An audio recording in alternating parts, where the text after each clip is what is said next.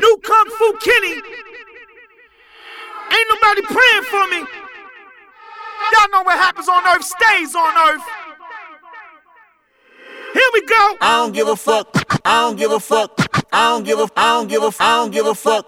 I'm willing to die for this shit. I done cried for this shit. Might take a life for this shit. Put the Bible down and go out for a knife for this shit. DOT, my enemy, won't catch a vibe for this shit. Ayy, I been stumped out in front of my mama. My daddy commissary made it to commas. Bitch, all my grandma's dead. So ain't nobody praying for me. I'm on your head. Ayy. 30 millions later, the feds watching. Auntie on my telegram, like, be cautious. I be hanging out at Thames, I be on Stockton. I don't do it for the gram, I do it for Compton. I'm willing to die for the shit, nigga. I take your fucking life for the shit, nigga. We ain't going back to broke, family selling dope. That's why you many ass rap niggas better know. Gotta slap a pussy ass nigga, I'ma make it look sexy. If I gotta go hard on a bitch, I'ma make it look sexy. I pull up, hop out, air out, made it look sexy. They won't take me out my element. Nah, take me out my element. Uh, and welcome to Savage Beast, uh, a podcast about Kendrick Lamar and Radiohead. Uh, I'm your I'm your host, uh, Joe Gallagher, and uh, with me, as always, uh, funny funny quip, Paul McLeod. Yeah, um, Billy Corgan is just sobbing right now that you didn't mention him um, in that intro because it's this is definitely a podcast about Billy Corgan. Also, That's true. It's it's more it's more than a podcast about Billy Corgan. It's a it's a podcast by people who care we- way too much about Billy Corgan. At the first Savage Beast Summit uh, held in I don't know Lausanne, Switzerland, it will definitely be just um, uh, Tom York and Billy Corgan and Kendrick, and we'll be the only people in the audience, and we'll just sort of be like drooling. Um, I was I was thinking more that we were gonna have like a, a like poorly attended academic conference where someone's giving like a paper on Billy. yes, absolutely. but we make Billy come and sit through it. Yes. Oh, he would grumpily. and then he would bitch about it. Um, yeah. Uh, Joe, let's talk about the best music of, of Q2 now that Q3 is almost over, as is now our yes, want. Yes. Um, we got really close to recording this in Q4. I'm glad we didn't. Uh, at least this time we were actually prepared to do this like a month ago, but um, things Yeah. kept getting in the way. yeah, a lot of stuff happened. uh, I I have no more travel for the rest of the year, so uh, on time from now on. Nice. Um, so, Paul, uh, we both nominated Kendrick's "Damn" as one of the best albums of quarter two. Uh, I, I don't think there's any surprise there. It's uh, it's a banger. Uh, it's the best uh, best rap album of the year so far. Uh, Might be the best album of the year so far. Uh, and uh, uh, we've sung its praises maybe twice already. At least we, we, we got hype for the singles, and then we we sent, spent like a whole episode um, talking about it. So, Yes. yes. Yes, that was uh, that was uh, Element, by the way, the fourth track, third real song on the album, um, and the hook of the year, if you ask me. Um, one that really relates to my life. Uh, but um, uh, yeah, I don't have too much more to say about it except that it um, continues to be excellent. Uh, I think I I would definitely make it my album of the year so far. I know you have other candidates. I had other candidates, but nothing that beat it, and um, Yeah, it's still good. It's a little hard because I think last year I was so sure that uh, Car Street Headdress was my album of the year. Uh, it, to have any uh, doubt at all seems seems odd. See, I feel kind of like I did then. There you go. Um, No, it's it's. Um, I, I think that even as I'm wondering what my favorite album of the year is going to be, this is probably the best album of the year. Yeah, I know what you're saying with that. Yeah, yeah. Um, that distinction is permitted here on Savage Beast. absolutely. You can't. You. It would be foolish to pretend it doesn't exist. Um, Yes.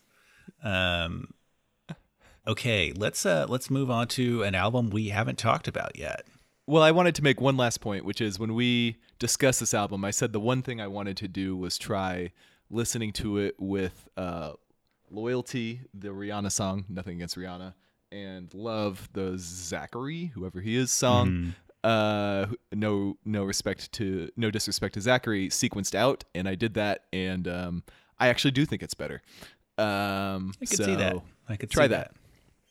Anyway, um, just because they're like the soft, um, uh, nothing wrong with softness, but in this case, I felt like they distracted a little bit from the flow. So anyway, as you said, let's move on to something we haven't already talked to death. All right, Paul, let's do one of your albums. Okay. Um, I'm gonna keep it fun here at the start, and I'm gonna throw some White Reaper, uh, world's best American band, at you. Okay.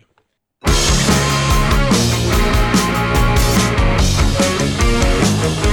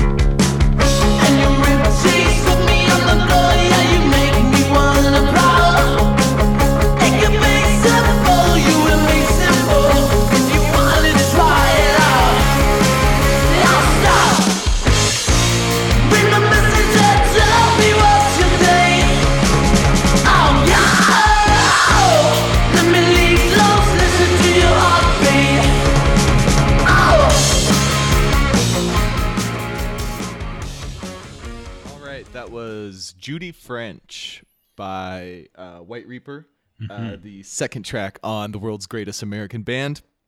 Um, so uh, a few thoughts on this uh, excellent album. Um, this is uh, this is one of those albums that um, is in a way completely unoriginal. It sounds exactly like a bunch of music that's been made before but it's also one of those albums that does that and makes all those retro uh, songs from a decades ago um, without any of the bad parts and only all the good stuff like turned up to 15 um, i'm trying to i should have come up with some other examples but i often feel this way about uh, really good retro style music. I mean it's kind of true with a lot of the alternative rock that comes out now um, or alternative style rock anyway. Um, but uh, it's just like you know cheap trick is a reference i've seen. Um, it's one of those sort of like fun 80s rock bands um, but just like more sophisticated and refined without being in any way dull or dry. And um, uh, it's great. The guy sings like those old singers sang uh, which kind of nobody else really does. Um, and uh, uh, to me, this is the ultimate fun party music, um, which makes me realize how weird I am um, because I can't think of any more like just like, hey, let's have mindless fun music that I'd rather listen to. And yet, obviously, the rest of the world would be like, uh, I don't really get it. Well, it's funny that you would say uh, like kind of like fun party band or fun party music because I think I thought of two bands that I also think are fun at parties, which are uh, The Darkness and uh, Black Lips. I feel like there's a, there's sort of those elements. There's the darkness that's sort of like obvious callback to a you know, Yeah. bygone uh, late seventies. Uh, I think of them as 80s, hair metal, yeah. 80s hair metal, hair metal, yeah. Um, and then you know the Black Lips, that kind of. Uh, it's not grungy with a capital G. It's just grungy, lowercase g. uh, you know, uh, fast moving sludge. That's a good description, actually, for grunge. Um, Uh, so, uh, but yeah, it's it's they're they're fun. I mean, I think um, uh, I'm beginning to see that this is uh, this scratches an itch for you. uh, Yeah. these, these kinds of bands, um, and I think that again, the party thing that makes sense. I mean, you know, if you're if you're looking, I don't know, it's it is a special thing to be able to put together like really good rock music that has that sort of like compelling fun, but that Yeah. doesn't doesn't ruin the song by being fun. Exactly. Yeah. No, it's just like I mean they've just got you know uh, riffs and melodies for days, and um, because they never really stumble with any of them, um, it's consistently cool. It's it's kind of like the Cars, except this is more fun than listening to the Cars for me. Oh, the Cars is a good a good comparison for them. Exactly. Yeah. Um, They're dirtier than the Cars. yeah. Absolutely. Um, The dirty the Dirty Cars is a great band name. it's definitely a great Cars cover band name. Yes. Um. anyway, um, uh, I, my last thought was that um, this is definitely instead of what pop punk actually is, which is whiny, angsty kids without any sophistication. This is what pop punk should be. Um, uh, in that it is actually poppy and yet still sort of punk. who are you Um, think who are you thinking of that you're like that you're sort of negatively uh, Oh, you know, just that late shade at? '90s, some 41, Blink 182 Oh yeah, yeah, yeah, of course, you of know, course. Uh, the single syllable number uh, bands. yes. Um, but uh, yeah, if if I could choose any band from this quarter to uh, have a backstage pass for, it would definitely be White Reaper because it must be lit back there. Word. Um, okay. All right, Joe. Um, we just blazed through White Reaper as they would have wanted. Uh, what do you have for us? Uh, yeah, let's talk about um, let's let's I'll do my fun one as well. Let's do uh, Mac DeMarco. All right.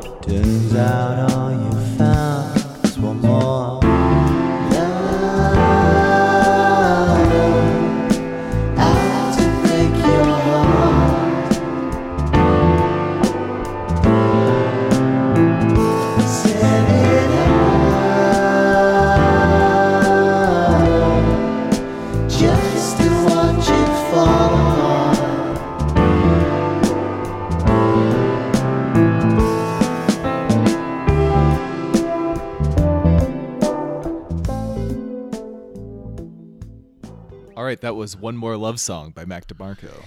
Yeah. Um, so uh, this is off his album. Uh, I should have said the name of it. It's called This Old Dog. Uh, came out in May. Um, and uh, you know what I have to say is sometimes uh, the album picks me. Uh, you know, I'm not I'm not really holding this up as as you know a particular height of artistry, but um, it's it's an album I'm happy to listen to anytime, anywhere. You know, when a song pops up on a mix or on you know the radio, I'm always glad. It, it bounces, it grooves, and it's it's really honest. Um, it's just kind of who he is, this lovable dirtbag, um, and uh, you know that it doesn't you know what this album is, and it asks nothing from you uh, other than to listen to some uh, great, catchy acoustic and keyboard uh, stoner rock jams for 45 minutes. Um, and I do think that, you know, even maybe ignoring the, uh, maybe if, if it's not the height of artistry, uh, there is awesome craftsmanship here.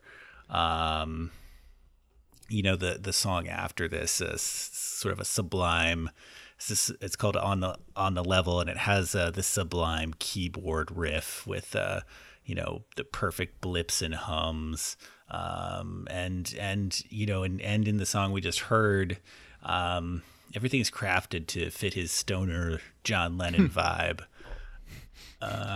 You mean you mean a stoned John Lennon as opposed to the regular John Lennon?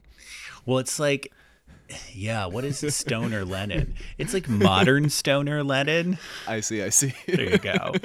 the Lennon Stoner. Um, fair point. Um, yeah, uh, and I just I, I mean I really found Mark, Mac DeMarco charming. Uh, he's he's utterly sincere, and he Yeah. pulls off pained rom- romance with uh, just a really respectable nonchalance. Absolutely. Yeah, um I think uh I think you you you don't even need to apologize for the distinction between artistry and craftsmanship that you drew because um it's it's fucking hard to craft songs this well. Um it's he's just a tremendous songwriter considering that we're I don't I don't remember how many albums he has because he has things that are almost album length that are called EPs. Um, But I own several of them and they're all really good. And here he is, uh, still making really good stuff. Um, I uh, I didn't put it on my list just because I had a lot of other good songs, but Yeah, or albums, but there's uh, this is great. I love Mac DeMarco.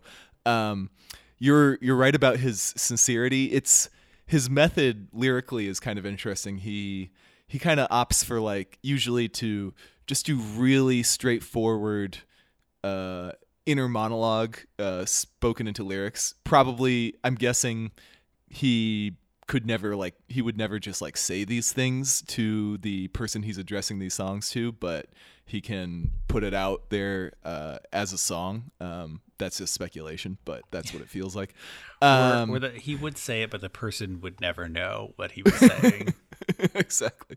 Um, and but then he'll like he'll like pull out just like one image to put in it. So uh, you know, as opposed to the more imagistic type of lyrics that I usually go for. Um, but you know, he'll do something like uh, "Moonlight on the Water" or whatever is the one central image of a song that otherwise is him just like talking about uh, how weird it is to watch your dad that you don't like die. Um, and uh, yeah, it's so it's so direct. You know, some of the songs like that are crazy personal, but also, you know, relatable for a lot of people. Um, and then some of them are, you know, he'll do one love song about how, um, even though he's, uh, you know, just a specific situation of even though I sometimes am kind of cold, I'll always love you. And then the next one is a kiss off song like "fuck you, we're breaking up." Um, so it feels a little bit like you know, sort of uh, uh, just working through various stock romantic situations, but it's they're all so well drawn, and you know, everybody goes through all those phases. Um, there's a, it's not uh, blindingly original, but it doesn't need to be. He's just really great at what he's doing. yeah, yeah, yeah, yeah. Um, I should also say we should highlight because we haven't so far. Um, he's he's surprisingly weird. Um, because there will be like the first couple tracks, it's like you know, like you said, sort of acoustic, loping. You know, uh, what's that guy? Uh, uh, is Jackson Brown the name I'm looking for? I'm sorry, my Yeah. head isn't working. Yes, I don't know. Uh, you know, easy like Sunday morning um, style rock. But then he also has like sort of super like like the most stoned version of disco you could have, and that's several tracks on the album. Um, so uh, I appreciate that it's not just the uh, singer songwriter type of thing; it's also bizarre at times. Yeah, I mean he is um uh he's not afraid to kind of, you know, experiment and go into I don't want to say jam band territory because that's sort of underestimating him, but he definitely um there's a classic there's a there's a rock undertone to the like a really solid foundation in Yeah. uh, the best rock and roll. but also like funk on ketamine or something. Yes. Um, anyway, uh, Mac DeMarco, uh, he hasn't made a bad album yet, and this is also not a bad album. Word. Um, okay. Uh, any final Mac DeMarco thoughts, Joe? No, this put this album on your uh cue it up for your next road trip. Okay. Uh, I think at this point I have one album that's kind of normal compared to the other albums and a whole bunch of weird ass albums. So I'm going to jump into the weirdness with Colin Stetson's All This I Do for Glory. Okay.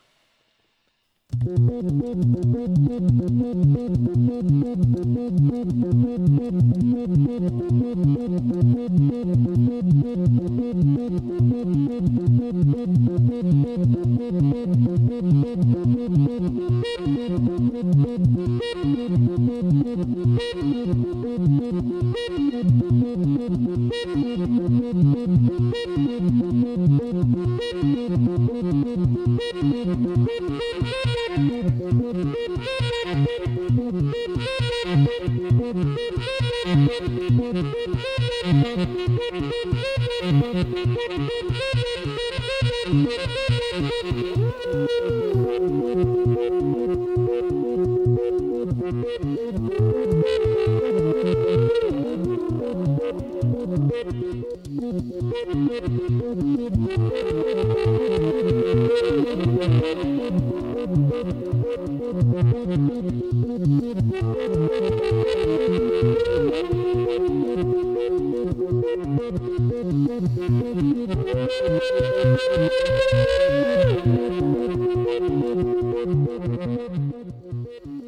right, that was uh, like Wolves on the Fold from Colin Stetson.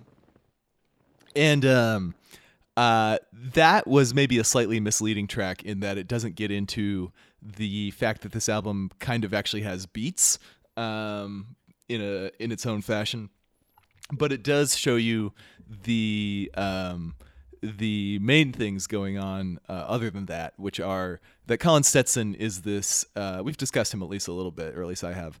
Uh, this incredibly virtuosic, I believe, baritone saxophone player, um, who um, just. Uh, I played the saxophone a little bit. Uh, I am not like a saxophone player by any stretch of the imagination. Uh, I certainly haven't. I actually pulled it out recently, but I'm not good.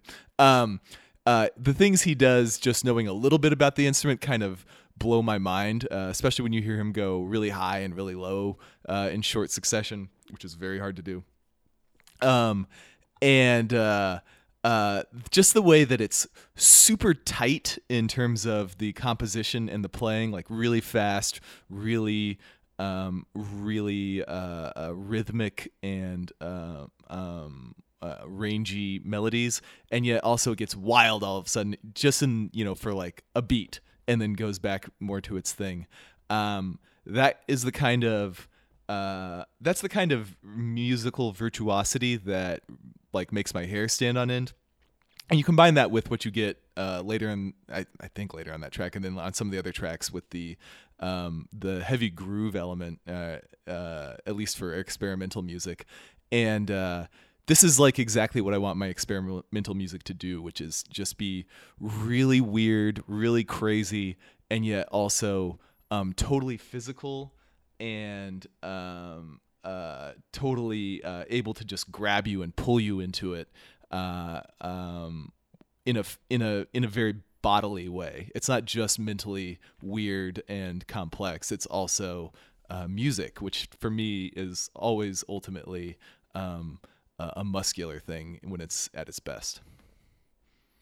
Yeah, um, it, it's certainly like it's it's driving and compelling, and uh, it it grabs you, um, and kind of forces you to follow, you know, run through this very complicated maze of rhythms and like harmonies and sounds, uh, and I, you know, I think you have talked about this dude before, but I didn't really understand how extensive his resume was. Um, Yeah, know, he has a lot of albums that are awesome, actually. yeah, I mean, he has his albums, and then he's you know played with Arcade Fire, Bon Iver, uh, TV on the radio, and you know a, a whole long list of people who he's contributed to either uh, live on on albums, um, and it's uh, um, just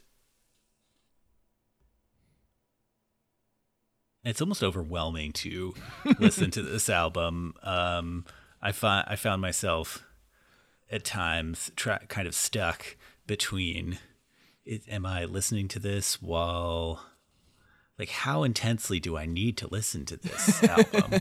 um, it seemed like it was requiring a great deal of my attention, um, which Yeah. isn't necessarily a bad thing. Um, it's not a bad thing at all. But um, again, I was surprised by the uh, the the depth of it and the um, the power that uh, you know I don't know new jazz like what what I don't know what you call this Yeah, see, it's it's. I guess it's you want to say jazz just because there's saxophone and it's complex, but it's it's not at all improvised. You know, it's um, it's it's super. It's here's what it really is: is it's like exciting minimalism. Um, Yeah. is really the the style of the composition. It could it could be like a uh, uh, you know uh, Philip Glass uh, composition or something like that. A lot of the times. I mean, I guess it's it's definitely jazz. I mean, you know, it, it has those sorts of you know ongoing variation. Things mutate around a common theme. Yeah. and Well, see, uh, you that's know- what I that's what I think of as minimalist is that because it's so tight and so fast and everything. But then go on. Right, right. Maybe it might be more like avant-garde, avant-garde jazz, um, or you know, just playing experimental music. But I mean, yeah, it's it's jazz. Of course, it you know, as a lot of jazz now does, it incorporates a lot more uh, uh, sort of modern rhythm. You know, whether it's sort of that more like hip hop backbeat to it, or you know, a little bit of that more driving rock sound. Um, the, those things are getting pulled into jazz a little more. Um, but uh, this is this is another album. I'm just uh, the uh, the accomplishment uh, Yeah. putting putting this together is just uh, it's amazing. Yeah. Um, no, you're right about um, uh, the accomplishment. It's amazing, and also about the way it uh, grabs your attention. Um, for me, that's that's what really makes me love an album is when um, when it really demands and rewards paying close attention to it. Um, as as in like I'm not doing anything else. You maybe I'm walking, uh, but listening to this music. Um, and uh, this one, despite having zero lyrics, which are usually the thing that most you know catch people's attention, even mine, um, uh, it can totally do that just through the sheer musicianship going on and composition going on. So um, the the the other thing that we should that I want to note, just uh, even though everybody notes it, is the way he makes it. Um, he sort of like brings the playing into your ears by miking himself and his instrument so closely that you can hear him breathing, which you can do if you go back and listen to that segment we just played. You can hear him just going like uh, in the background. Um, he might even be doing circular breathing because it sounds like he's um, breathing in as he's playing. Um, and then you can also just hear the the keys on the saxophone. Uh, correct me. I, I would feel really bad if I was saying that wrong and they're called stops or something since I actually played the saxophone. But um, but uh, but you can actually hear them like slapping against the instrument and everything. It's just it's so cool. I don't know. I love that. Luckily, I do not know what the parts of a saxophone are called. Uh, yeah. The the best part of the saxophone is the the anus from which the sound emits. That's that's the coolest part. Absolutely. yes. Um, apparently, he, according to his Wikipedia page, he does do circular breathing. So Ah, yeah. It's you can definitely hear it uh, on that part we just played because clearly he is putting out breath and taking it in at the same time. So that's cool. um, there are a lot of different kinds of saxophones, which is Yeah. uh, cool. Uh, there are at least four that I know of, but maybe there are more. Um, the funniest is, of course, the soprano that is actually bent like uh, an alto saxophone. The only reason a saxophone is built be- bent is because it would be too long otherwise. Right. Um, so with the soprano, it, it doesn't really need to be. It can just be straight like a clarinet. But sometimes they make them bent anyway, which is hilarious, especially when a large person plays it. Then it looks like a kid's saxophone. Exactly. um. All right, Joe. Uh, pick something else for us. Yeah, let's listen to um, uh, Chastity Belt. Thank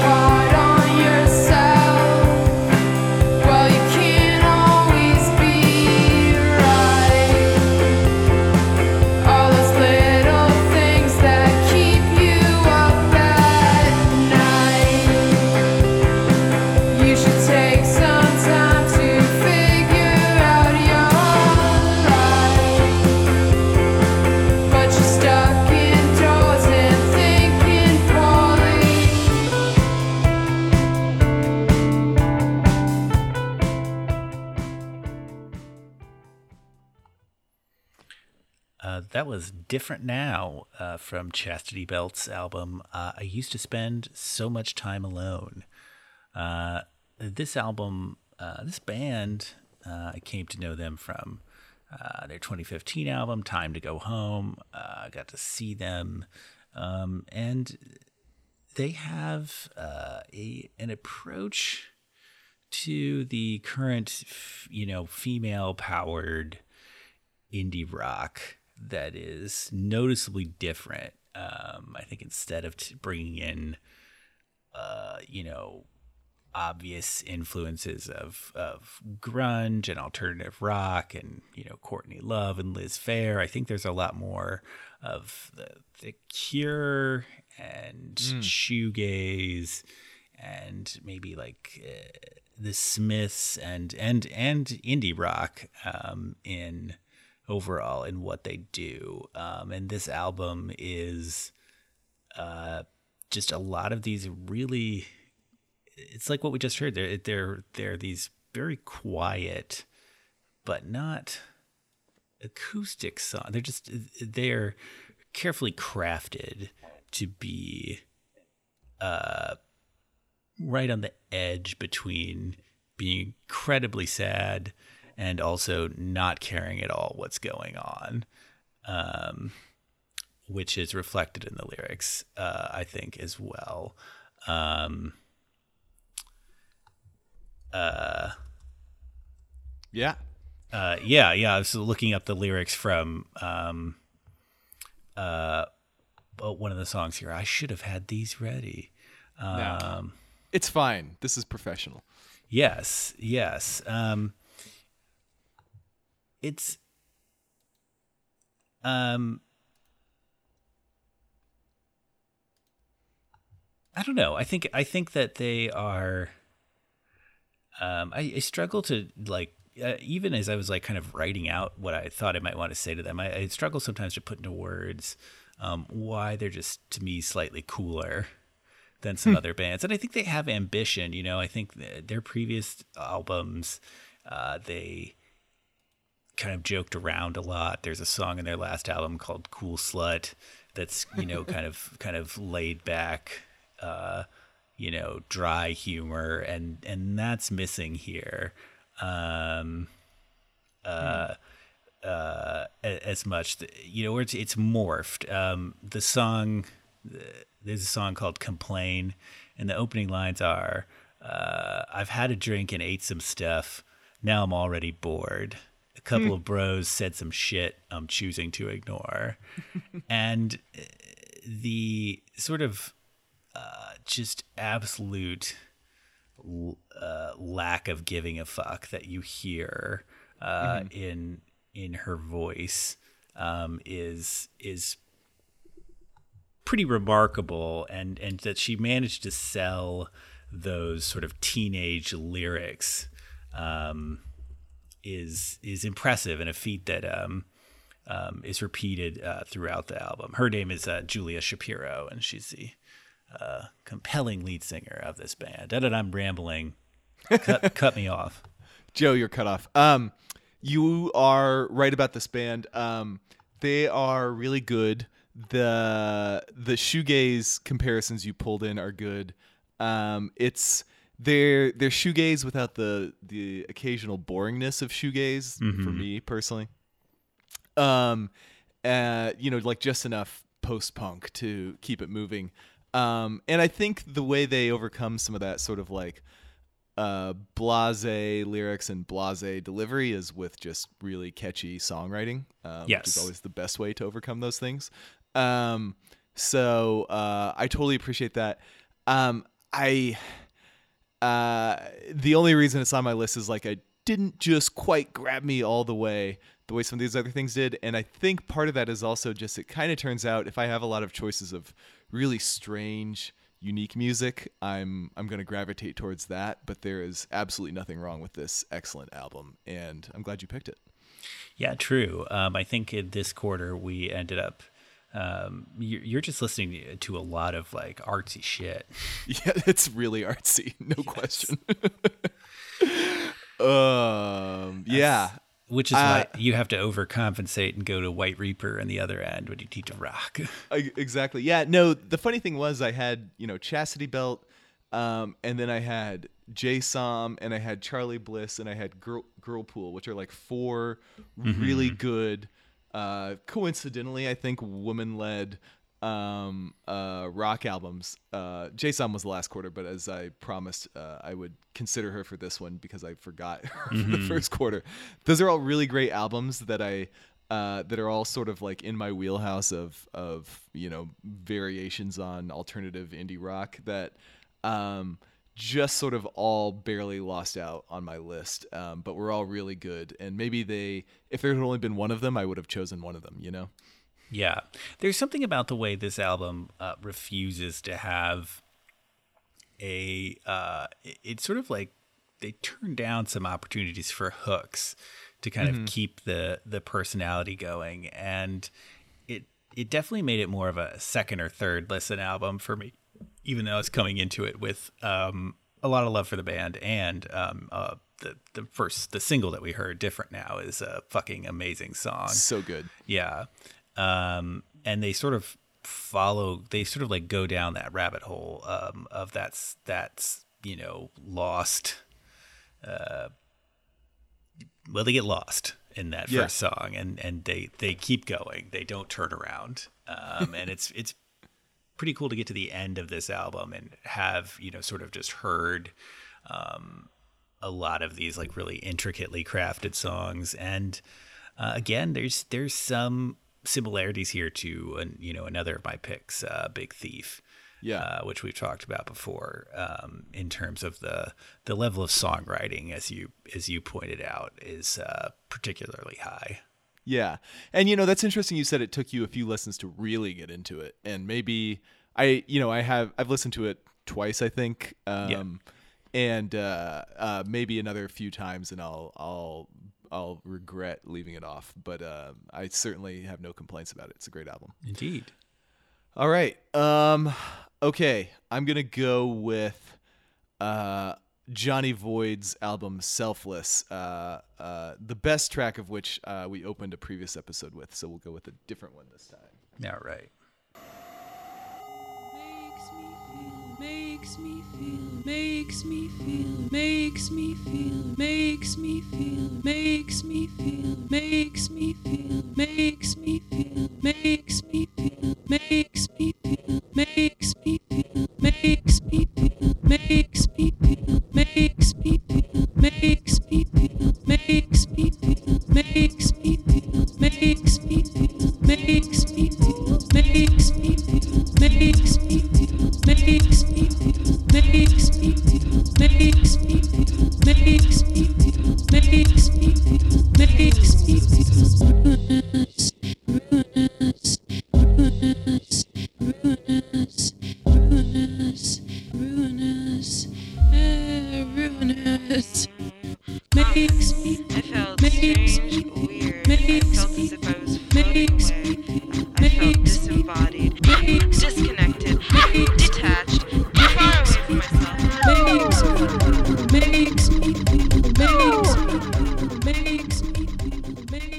Okay, that was uh, Disassociation, Kyla's song from Johnny Void's album Selfless. Johnny Void being, uh, it might still be teenaged French DJ, I think it said, um, who makes all of his uh, songs from found sounds, um, except for maybe some of the vocals are recorded just for him.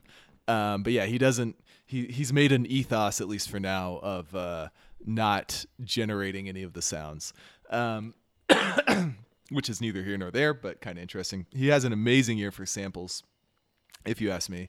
Um, often pulling really uh, interesting, um, you know, sort of uh, compositions out of uh, wherever he's getting these sources.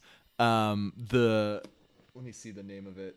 The oh yeah, Observer, the song we played before on this podcast, uh, is my favorite one, and that's got just sort of this, you know, strange uh, avant-garde classical piano thing going on. But then, of course, he's a DJ, so there are lots of uh, weird beats and it's really w- exactly what I want out of my electronic music. Um, it's beautiful, but also uh, beautiful and I don't know if danceable is the right word, but uh, definitely makes me bop my head. Um, and yet also totally strange in a way that, without really sounding like Aphex Twin, reminds me of what Aphex Twin does for me. Um, and uh, the result is that it's, I mean, it's completely pretentious a lot of the time, uh, particularly um, on the song we played before um, but in a way that I totally love. Um, partially, I guess, because it's undercut. The pretentiousness is by the the bopability of the strange beats, which he has a really amazing uh, sense of timing for how to drop the beat out and bring it back in. Um, and uh, so, even though maybe this album isn't the strongest track to track all the way through of all the albums I picked. The highlights uh, and the uniqueness are enough to uh, make it one of my favorites of the quarter. Uh, yeah, I you know it's it's a really cool album. I agree that um, he is sort of a master of of putting these sounds together. I didn't know it was found sounds. Uh, that makes it uh, Yeah. an, an extra degree of cool. Um, I was reminded of uh, an artist I like, um, especially his earlier 2000 output uh, named Fennesz. I don't know Oh, if yeah. you've. I'm sure you've listened to him. I think he continues to. I own some Fennesz. Fennesz is yeah, great. yeah. Um, I sort of it just reminded me of the early that just the way he, kind of took these um, harsh or unexpected sounds and put them into like compelling rhythms, uh, and and uh, you know was able to write songs with sounds. That's a unique talent, and I mean, of course, there's um, you know we we talk about a few people on this show regularly who are good at that. Maybe uh, Richard D. James being the best. um, but uh, yeah, you know, I, I I I dig this this album. I dig the vibe. Um, I really dig the vibe, man. Um, this was your this was You have- your You have to say that though, like like imagine if somebody saying that like some completely Euro dude who has like a 2008 Euro mullet and is smoking a cigarette and weighs about 130 pounds but is six feet tall. Like that's the kind of vibe we're talking about being dug here. I almost like I th- I also think of it as more of a, a like a dad describing an album. You know, it's like ah, it's the vibe is so good. Well, either gay or a dad, one one or the other, to like this album. Um, yes, uh, and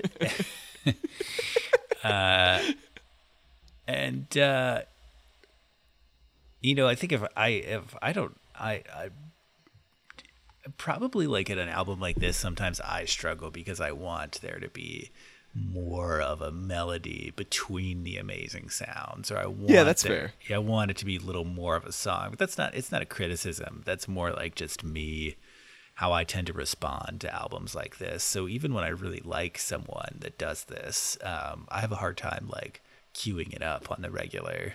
Yeah. And I mean, I would agree that, like, when I referred to some, maybe not all the tracks being super crazy strong, like, that's definitely the case. That sometimes it's like an interesting collage and not like uh, an amazing song. Um, but the collages are interesting enough and the high points are high enough that uh, I can get past that in this case. Um, Right. because there are plenty of DJs out there who do this kind of thing, and it's it's like you for like eight bars, you're like this this beat rocks, and then you're like oh, and after four minutes, you're like okay, I heard that beat um, probably thirty times more than I really needed to, uh, considering that there are no lyrics or anything to carry it along. But I don't really get that feeling with this, so props to it. Yeah. Yeah. Great album. All right, Joe, what's okay. next? Okay, what is next? Um, let's do. I'll do Big Thief. All right. Thank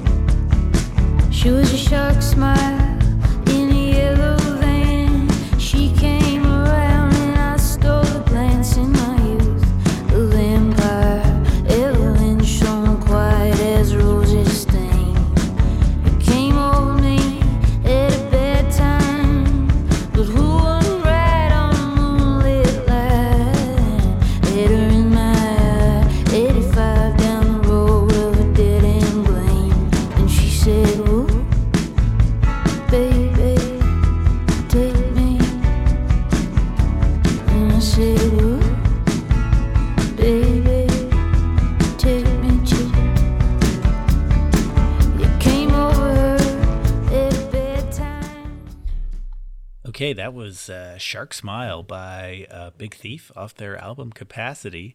Uh, we discussed this album in detail before, uh, and I talked about how it's um, its quiet, uh, how should we say, mythological beauty uh, really, uh, you know, spoke to me, and that I found it, um, you know, utter, utterly heartbreaking at times, and um, beautifully biographically uh, scripted, and just just the work of you know a songwriter at another level, um, uh, and just an album that talk about one that gets better and repeat listens and paying attention to the details. Uh, it's it's really, um, uh, it's it's it's this band right now.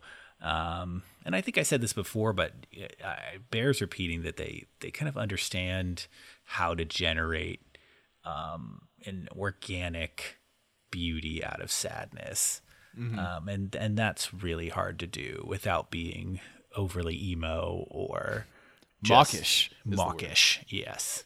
Um, the, you know, this is it's weird because some of the stories in this album aren't sad, and they make them sad.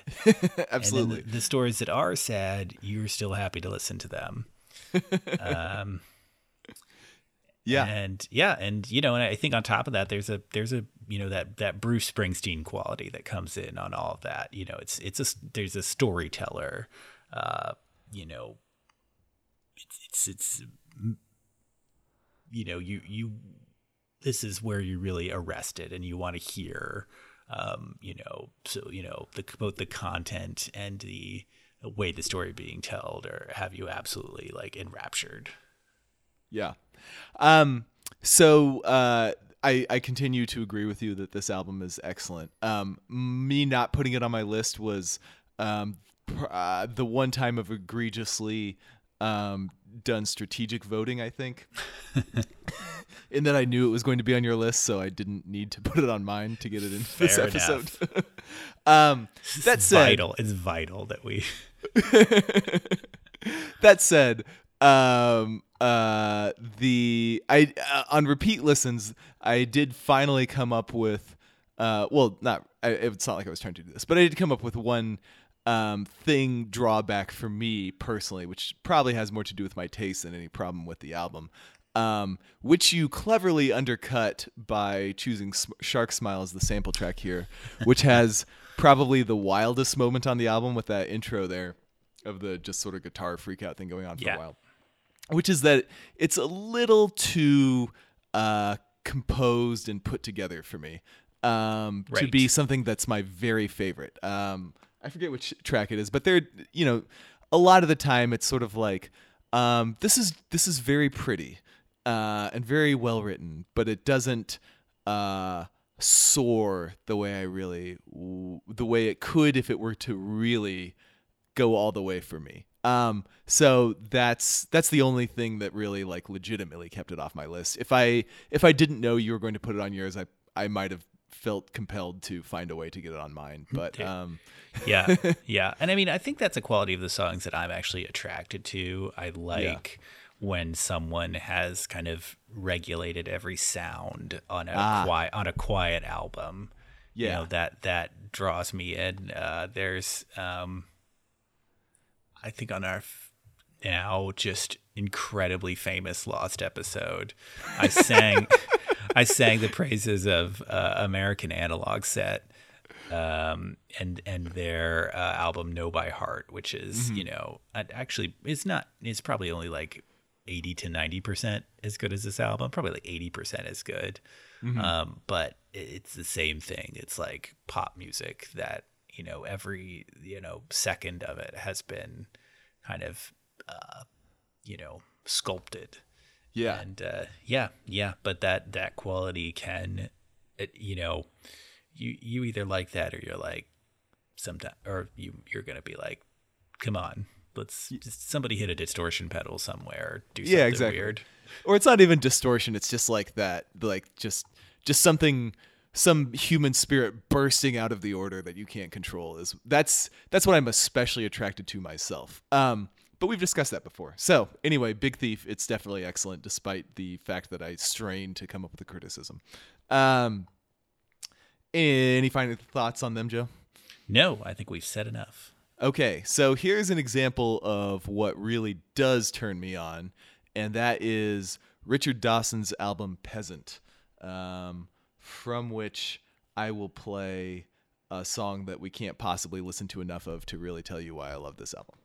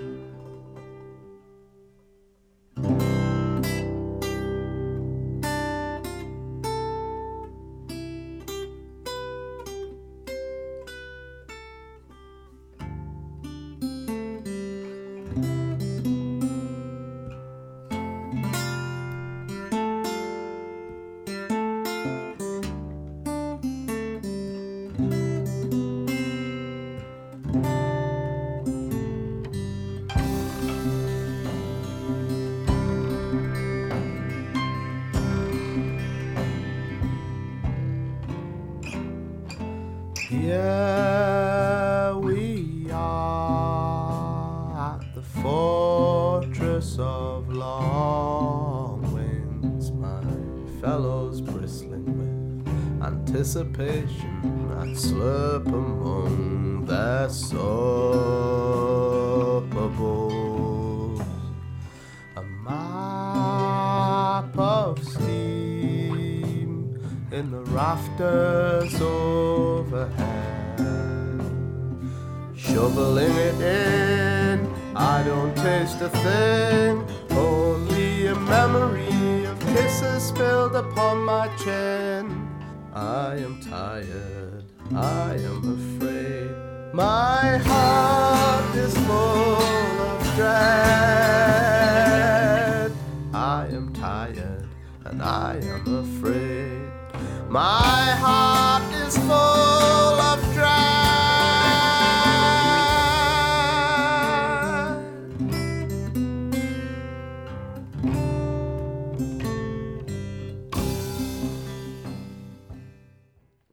right, that was Soldier by Richard Dawson from his album Peasant.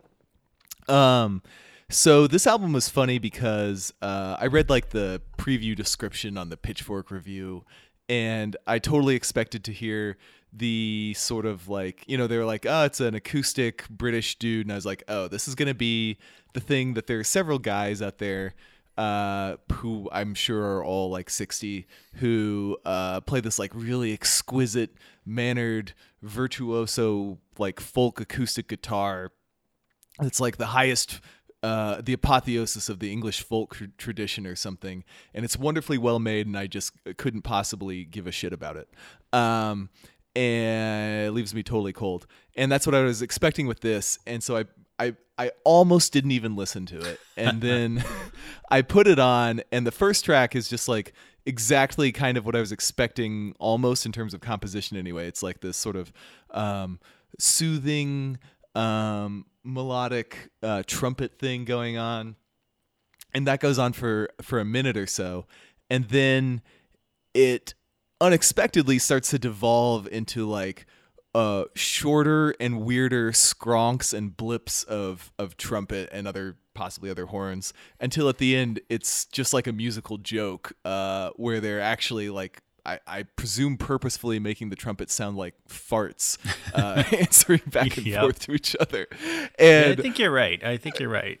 and I was just like, whoa, whoa, this is not at all what as I was expecting.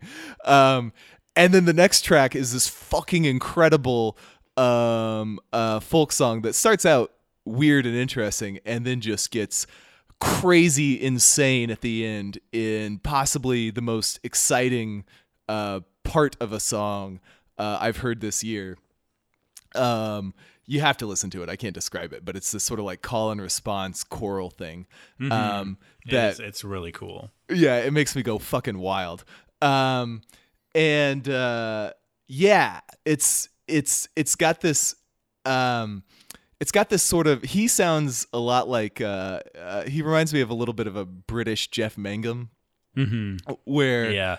he's kind of like he's not out of tune, but he's sort of like in his own tune. Um, and he's not afraid to fucking wail in it um, without vibrato and just just go just go all out with his voice. You heard that in the song we just played, which I chose not because it's my favorite, but just because it's a little bit of a more immediate intro into his style. Um, where you do have some of that beautiful acoustic type of composition I was expecting, but also he'll throw like purposefully dissonant bits in throughout. So you'll be constantly yo yoing between the two things.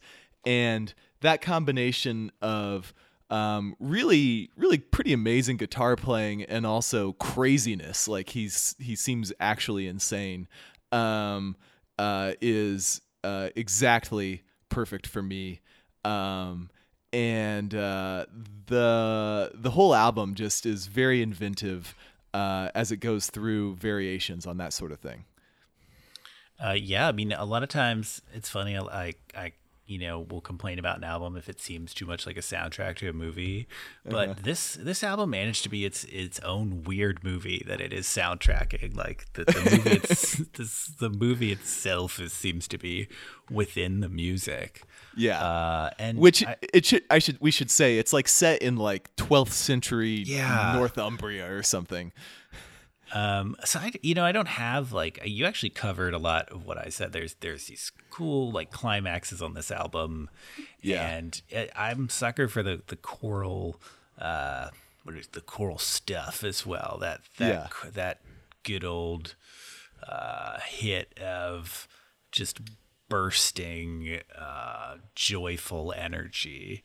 Um, Especially coming out of, I like how the songs can sort of start weird and form into something that's more harmonious and uh, moving as they go along, or, or just how that that that pattern kind of goes in and out. Um, It just But it- becomes like an elemental force so many times. Yes, um, but you know, I think you you kind of put you, you kind of address my main point, which is you know he has that that um, you know Jeff Jeff Mangum like ability to write a song about something no one else would write a song about, and and make that um, something that really works to his advantage.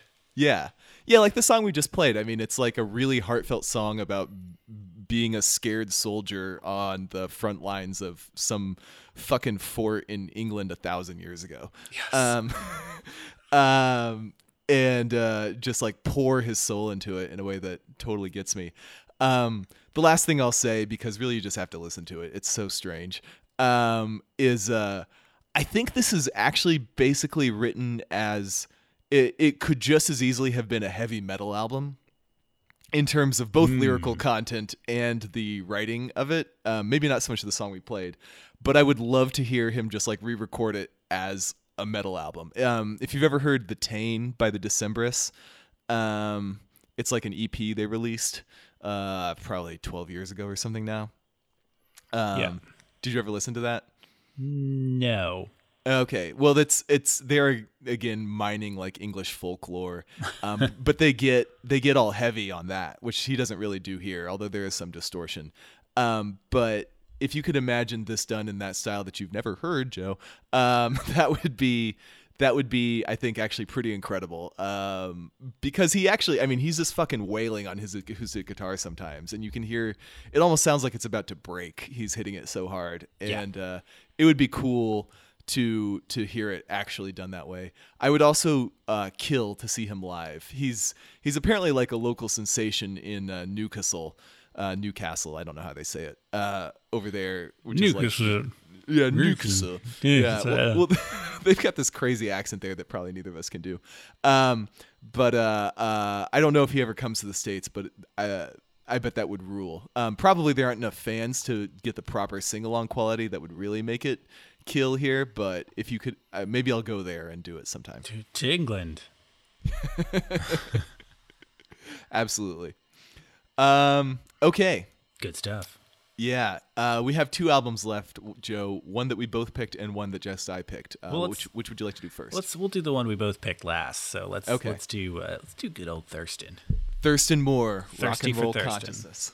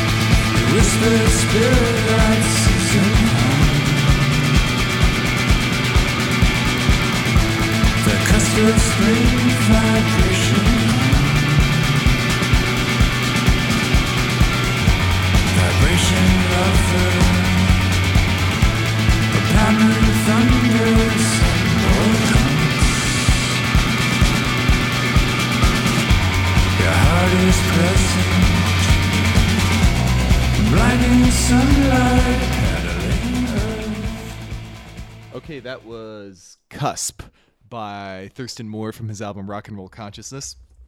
Um, uh, this is again an album I didn't expect to be particularly into. Um, uh, late period Sonic Youth is sort of hit or miss for me. Um, Sonic Youth, of course, does not exist anymore.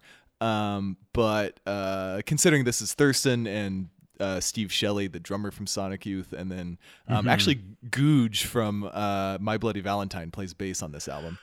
Um, cool. Yeah, and then uh, some other guitarist I've never heard of. Um, but uh, I'm sure he's he's awesome because this album is awesome. Um, this this one actually keeps growing on me. The more I listen to it, it's it's like crept up from eh, I, I might include it, I might not to. This is one of uh, uh, my absolute favorites, possibly my second favorite of the quarter. Um, what I love about it really is, you know, I said before that uh, White Reaper is what pop punk should be Mm-hmm.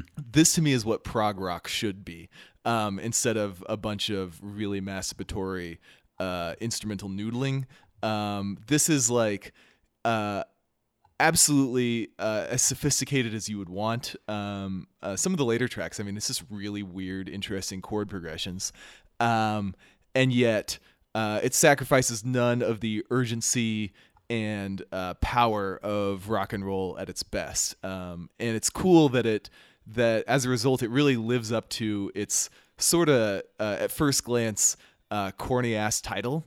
Um, rock and roll consciousness but but it totally actually works and fits to me um, you know, it's just five tracks that are all uh, a lot of the They're all long, and some of them are really long. But it's it's just powerful all the way through, uh, pretty much. And uh, uh, it might actually be my favorite Sonic Youth related release, which is saying something for me Wow. because I actually love Sonic Youth.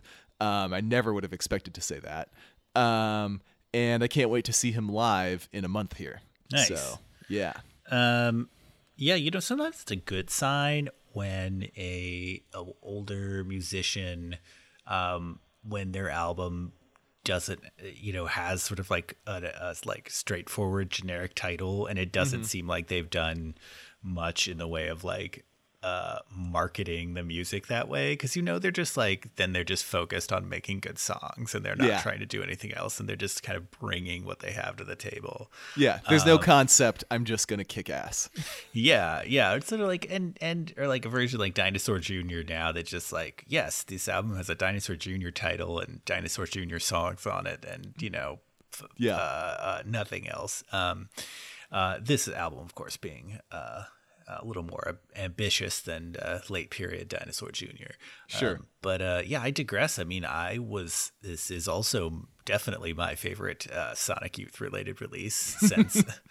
Unlike you, um, I appreciate Sonic Youth without actually uh, liking them too much. um, Yeah, I get that. yeah, uh, and I, I was just uh, it, they're just just really good. Um, you know that it's and I mean that that's like a very specific quality to me. That this is just like good music, good rock. Like you, you're listening to it and you're um, it has all these things in in equal measure. Like you know, well played, well written, moving, and uh, interesting. Yeah. And um, I think that balance uh, between all these songs, um, especially you know where their length kind of it it's a benefit here because Mhm. um, you know the ideas just sort of slowly develop. Um, and uh, yeah, even though you know like uh, they're they're long songs, but I I love they don't they don't feel long. No. yeah, smoke smoke of dreams might be definitely one of my favorite songs of the of the quarter. Hell yeah, man. Um, no, all of them are really good. It's uh just the the two guitar thing going back and forth. I mean, they may be overdubbing a third at times, but it's just like just the heaviness without sacrificing again sophistication is so cool. Um and uh, I will say the one drawback is the same drawback that every Sonic Youth release has, which is that he still can't fucking sing. Um, and you know, in Sonic Youth, you had three people singing, none of whom could sing. Uh, but now it's just one. Uh, I was. It suddenly struck me actually the last time I was listening to this, who would be the perfect vocalist for this and probably all the other Sonic Youth albums, which is Mick Jagger. Um, but these are totally like Mick Jagger. It, it's not like Mick Jagger's spirit, but it's totally Mick Jagger like uh, melodies. Um, so uh, maybe when I go to heaven, um, I'll be able to just make that happen and see if I'm right about that or not. But um, apart from that, uh, completely killer rock music for the thinking man who is also uh, a thrashing man. Uh, I the thra- the thrashing man. I like that. um. Uh. Okay. Yeah. Let's let's do it, Joe. Let's do our our final so- album that we both picked that um, we also already both talked about. All right. Why don't you introduce it since I had more albums as usual? Okay, well, this is uh, uh this is uh, Fleet Foxes, uh, and we'll play uh, Fool's Errand.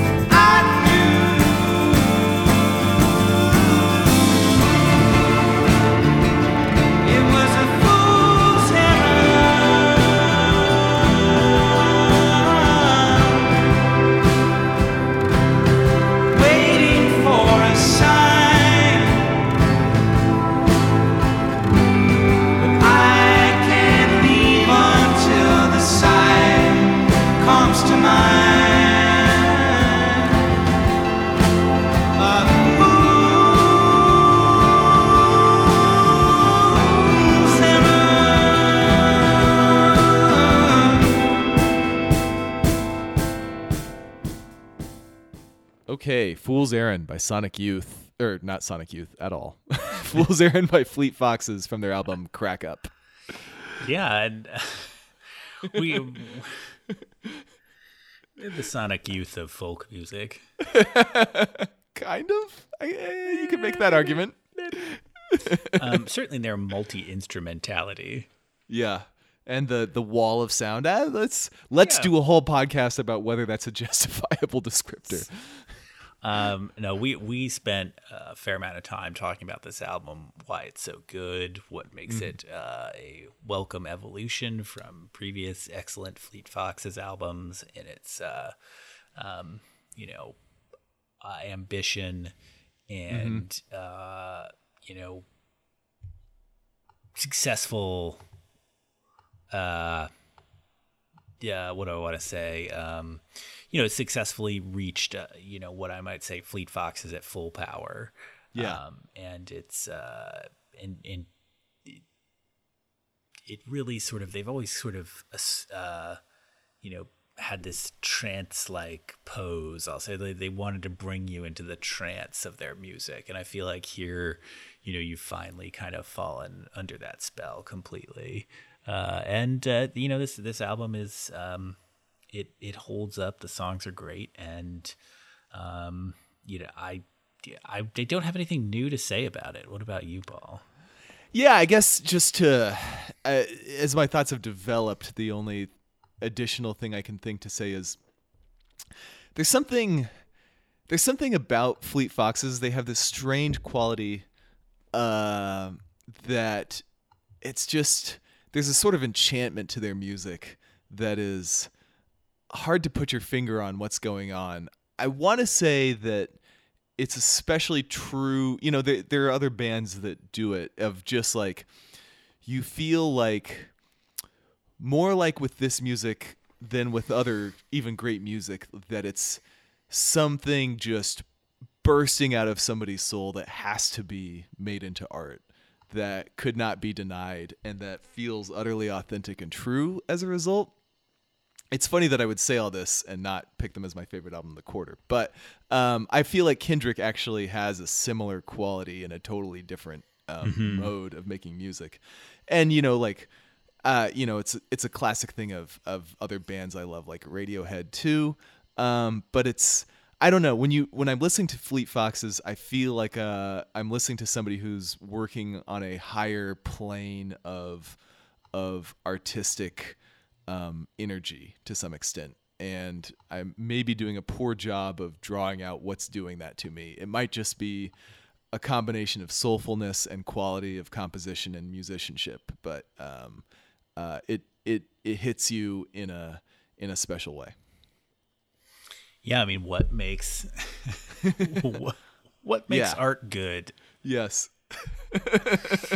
um, well, that's why we have a whole fucking podcast It- and not a tweet because it's hard to say. Exactly, exactly. Um, I think I, I would venture with Fleet Foxes to say that they really do succeed at um, kind of communicating some really complicated emotional states. Yeah. Um, that that there aren't necessarily words for. That we certainly don't, um, you know, kind of teach. Uh, teach any sort of spoken vocabulary for and, and they just access it and, and that's why you're like what there's something here and it's not anywhere else and all I can say is it's it's here Yeah. um, because you know we don't we, we can't describe epic soul uh soul cleansing Yeah. sad existential uh you know uh, I, I don't know. I don't have a, I don't have a way to finish that sentence. It's Yeah. It's it's it's,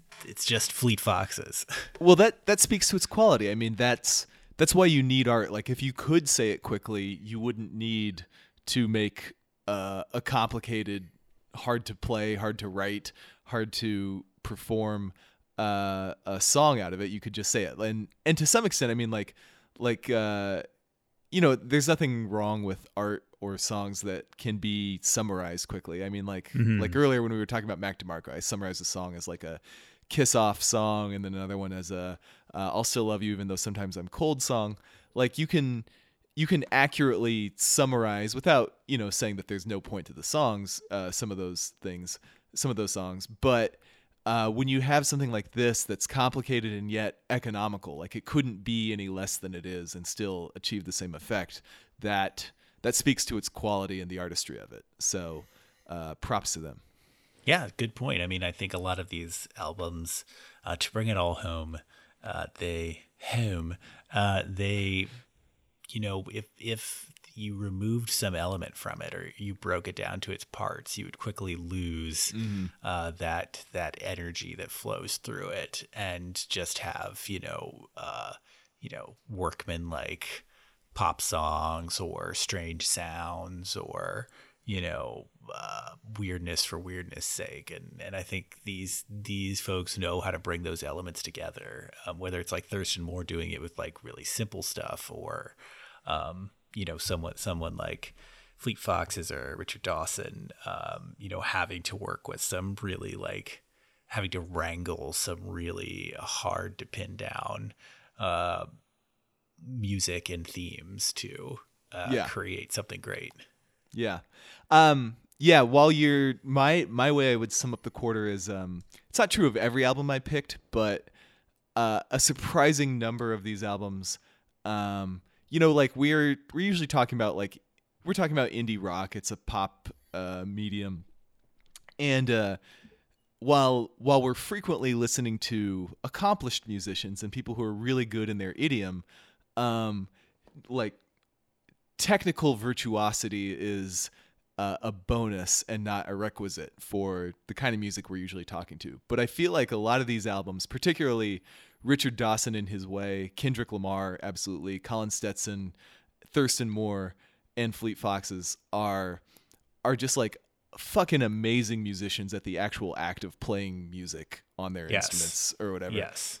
and um, that doesn't always have to be the case to make me love it but it's cool that we ended up with so much music where um, uh, that that elemental act of being of making music was just at such a high level and uh, uh, it just it turns me the fuck on that it turned out this way and um, uh, I don't know. I feel like there's something timeless about that too that will make this music last a little bit better. Um, True. yeah, Joe, how many would would Priests our our mutual favorite album of Q1 have made your list this quarter? Uh, I think so. I still think so. That was Yeah. a, that was a great album. Um, It, it was, but I think the only one it could have bumped for me was was Johnny Void. Um, uh, it's there's nothing wrong with that. I'm not disparaging Priest. I'm just saying how much stronger Q2 was. Uh, it was a really amazing quarter for me.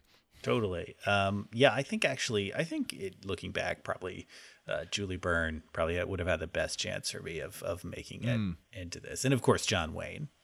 Ah, John Wayne was really good. I, I, I, I have no problem uh, uh, going back to him. I mean, he's another guy who's like he's doing his own weird thing in such a way that you have to respect it.